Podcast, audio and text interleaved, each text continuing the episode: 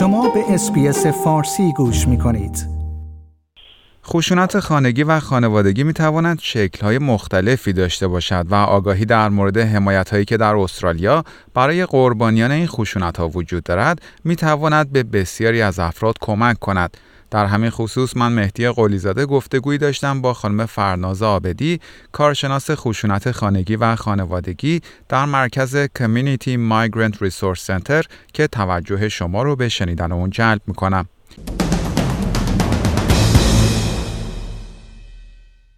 درود بر شما خانم آبدی. بسیار سپاسگزارم از اینکه دعوت برنامه فارسی رادیو SBS رو برای شرکت در این گفتگو پذیرفتید. در ابتدای گفتگومون خواهش می‌کنم در مورد خشونت خانگی و خانوادگی و تفاوت اونها و اشکال مختلفی که می‌تونن داشته باشن توضیح بفرمایید. سلام به شما و همه شنوندگان عزیز رادیو اسپیس ممنونم که منو امروز دعوت کردیم به برنامهتون. خواهش می‌کنم. قبل از هر چیزی می‌خواستم بگم که خشونت خانگی و خانوادگی یکم با همدیگه متفاوت هستن. خشونت خانگی می‌تونه بین کسایی اتفاق بیفته که در یک جا و یا در یک خانه با هم دیگه زندگی می‌کنن مثل دو تا دوست یا همخونه یا اینکه پدر و مادر و فرزند. ولی من امروز دوست دارم و می‌خوام در مورد خشونت خانوادگی که بین زن و شوهر پارتنر یا هر دو نفری که در رابطه هستن و اون خشونت خانوادگی اتفاق میفته صحبت بکنم.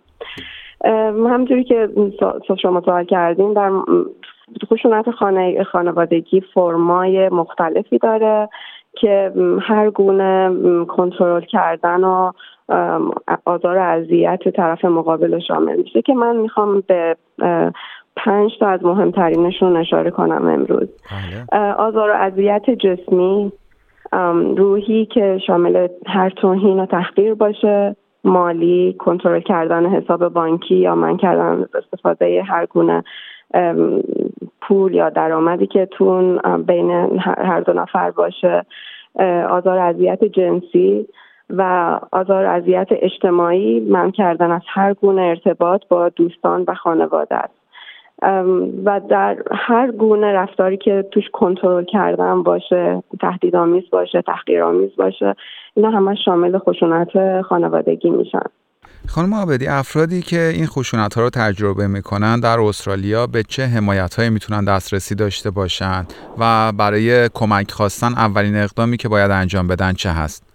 بله در استرالیا حمایت های خوبی هست برای کسانی که قربانی خشونت خانوادگی میشن از نظر مالی می‌تونن با Centrelink تماس بگیرن و کمک هایی که لازمه رو بهشون offer بدن. از نظر قانونی Legal Aid هست که می‌تونن برای هر مشاوره قانونی مراجعه بکنن و به صورت free of charge Legal Aid خدمات رسانی می‌کنن.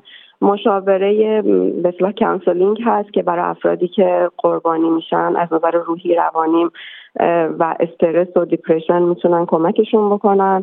و این مهمتر از همه اینا از نظر جا و مکان که به صورت که باید به یه جای امن منتقل بشن بازم سازمانهایی هستن که کمک می‌کنن و فردی که قربانی خشونت خانوادگی باشه به جای امن منتقل میشه که بیشترشون women shelter هستن. و victim service هست که به اصطلاح یه مجموعه از کمک مالی و مشاوره و قانونی رو هم ارائه میده به کسانی که قربانی خشونت هستن. خانم آبدی مراکزی مثل مرکزی که شما در اون شاغل هستید چه نقشی در این زمینه دارن و چه حمایت هایی رو ارائه می‌کنن؟ مرکزی که من هستم به اصطلاح رفرال برای ما میاد از جاهای دیگه یا اینکه هر شخصی به صورت سلف رفرال می‌تونه زنگ بزنه یا بیاد مرکز و در مورد مشکلی که داره می‌تونه توضیح بده و در حال حاضر ما با پناهنده ها و مهاجرینی که طی پنج سال گذشته به استرالیا اومدن و مهاجرت کردن و با مشکل خشونت درگیر هستن می‌تونیم اونا رو کمک بکنیم. و یه مقدار کمک مالی و اینکه از نظر امرجنسی اکومودیشن هست که اگه شخصی نمی‌تونه برگرده خونه یا اینکه جونش در خطره می‌تونیم کمک کنیم که جای امنی رو براشون تهیه بکنیم. و اینکه رفرال می‌تونیم جاهایی که لازمه و نیاز هست که اون شخص در, در ارتباط باشه با سازمان های دیگه. می‌تونیم اونا رو معرفی کنیم تا نتیجه ای که بخوان بگیرن و کمک هایی که بخوان داشته باشن. خانم آبدی خدماتی که شما ارائه می‌دید محدود به شهر سیدنی یا ایالت نیو ساوت ولز هست یا افرادی که دچار این خشونت ها هستن و این شرایط رو تجربه می‌کنن می‌تونن از نقاط مختلف استرالیا با شما تماس بگیرن و راهنمایی بخوان؟ سازمان ما فقط در سیدنی هست و ما در حال حاضر پنج تا LGA یعنی پنج تا قسمت مختلف سیدنی رو کاور می‌کنیم که پاراماتا مریلند راید هونزبی هستن مناطقی که در حال حاضر کاور می‌کنیم. ولی خب کسایی که قربانی خشونت خانوادگی هستن و یا نیاز به کمک دارن مطمئنا در همه ایالت ها کمک های هم همچین کمک هایی هست و می‌تونن دسترسی راحتی داشته باشن به سازمان های مربوطه خانم آبدی در پایان گفتگوی امروز آیا توصیه یا نکته خاص دیگه هست که بخواید بهش اشاره بفرمایید؟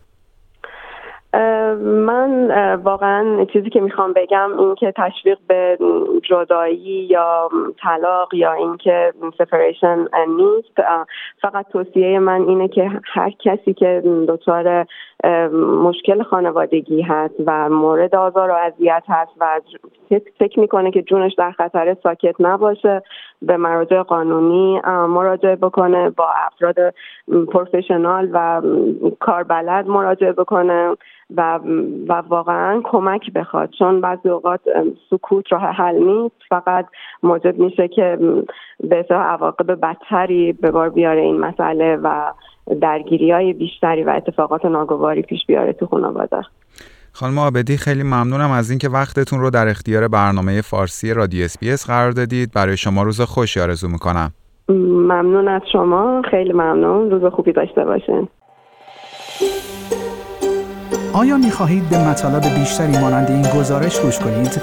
به ما از طریق Apple Podcast، Google Podcast، Spotify یا هر جای دیگری که پادکست های خود را از آن می گیرید گوش کنید.